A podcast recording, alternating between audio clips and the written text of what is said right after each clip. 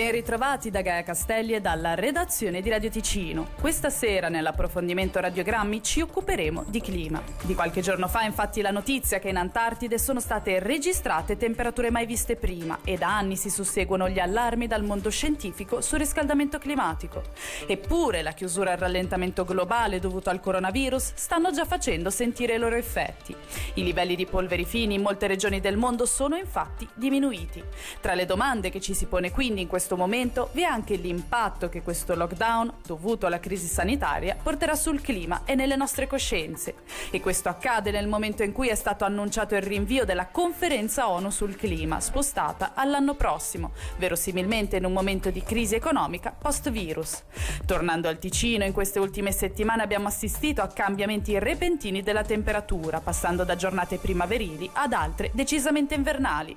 Abbiamo quindi chiesto a Marco Gaia, responsabile di Meteo Svizzera Locarno Monti, cosa può dirci al riguardo. Questi sbalzi meteorologici fanno proprio parte del nostro clima e qui da noi, soprattutto qui da noi nella zona alpina, non solo a basse quote ma anche in montagna, il cambio da un giorno all'altro, da una settimana all'altra è un po' la regola in particolare nelle stagioni di transizione, quindi tutto normale. E quindi quando vediamo gli alberi in fiore e la natura pronta nel suo risveglio è tutto normale? Il problema è che tanti alberi sono in anticipo, in deciso anticipo e adesso con la possibilità ancora di avere degli sbuffi di aria fredda che arriveranno nelle prossime settimane, questi alberi se fioriscono troppo in anticipo rischiano poi di beccare una legnata, quello che era capitato un paio d'anni fa quando per esempio in Vallese gli agricoltori avevano avuto tutta una serie di danni anni perché gli albicocchi erano fioriti troppo in anticipo, poi è arrivata ancora una gelata e ha creato numerosi danni. E per quale motivo quest'anno la primavera è arrivata così in anticipo?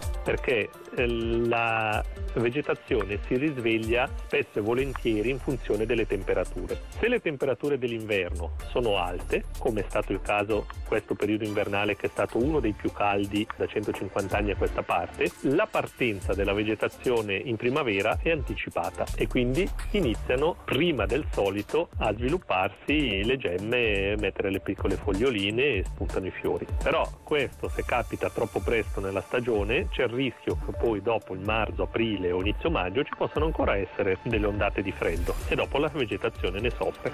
Passando invece alla notizia che è arrivata dell'Antartide dove c'è stato un allarme della NASA dicendo che non ci sono mai state temperature così alte e che quindi la situazione è abbastanza grave. È sostanzialmente una manifestazione che si inserisce nella logica del riscaldamento globale. Da anni, oramai da decenni, si misurano temperature nelle varie parti del mondo sempre più elevate e proprio le due zone polari sono due regioni in cui questo riscaldamento è particolarmente evidente e si manifesta con eh, maggiore intensità rispetto ad altre regioni del mondo. Il fatto che proprio in questo periodo sia in Antartide non mi stupisce, l'anno scorso era più sul Polo Nord, di anno in anno cambiano un po', però il trend è chiaro, si sta riscaldando la Terra. Questa situazione che stiamo vivendo adesso di chiusura e di lockdown dovuto al coronavirus che abbiamo visto ha avuto degli effetti molto diretti come in Cina sono diminuite le polveri fini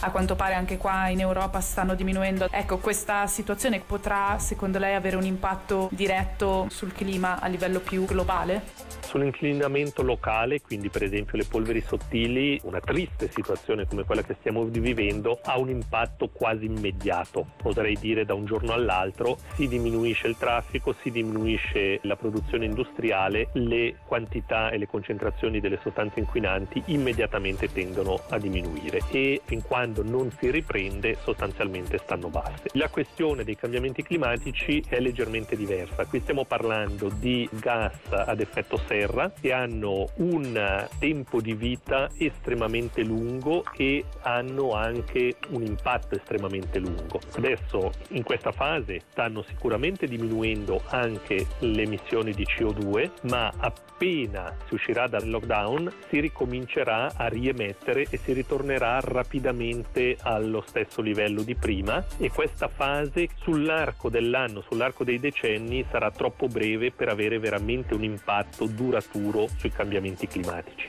Quindi purtroppo non possiamo speculare che quanto adesso non emettiamo in queste settimane di chiusura forzata avrà poi un effetto veramente drastico, duraturo sul cambiamento climatico. Sul cambiamento climatico lo dobbiamo affrontare con delle misure veramente strutturali che vanno al di là della chiusura temporanea. È difficile diminuire così drasticamente l'introduzione nell'atmosfera di questi gas a effetto serra.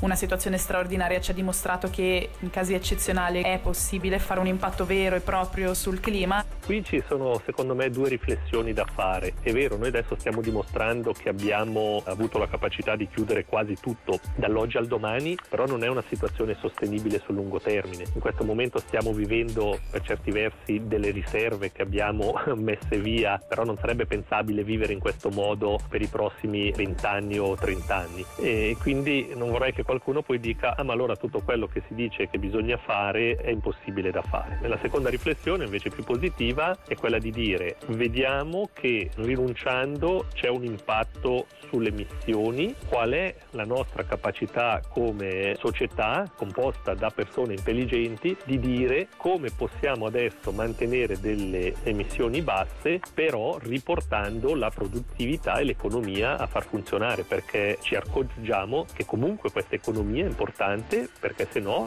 la nostra vita non è possibile sostanzialmente.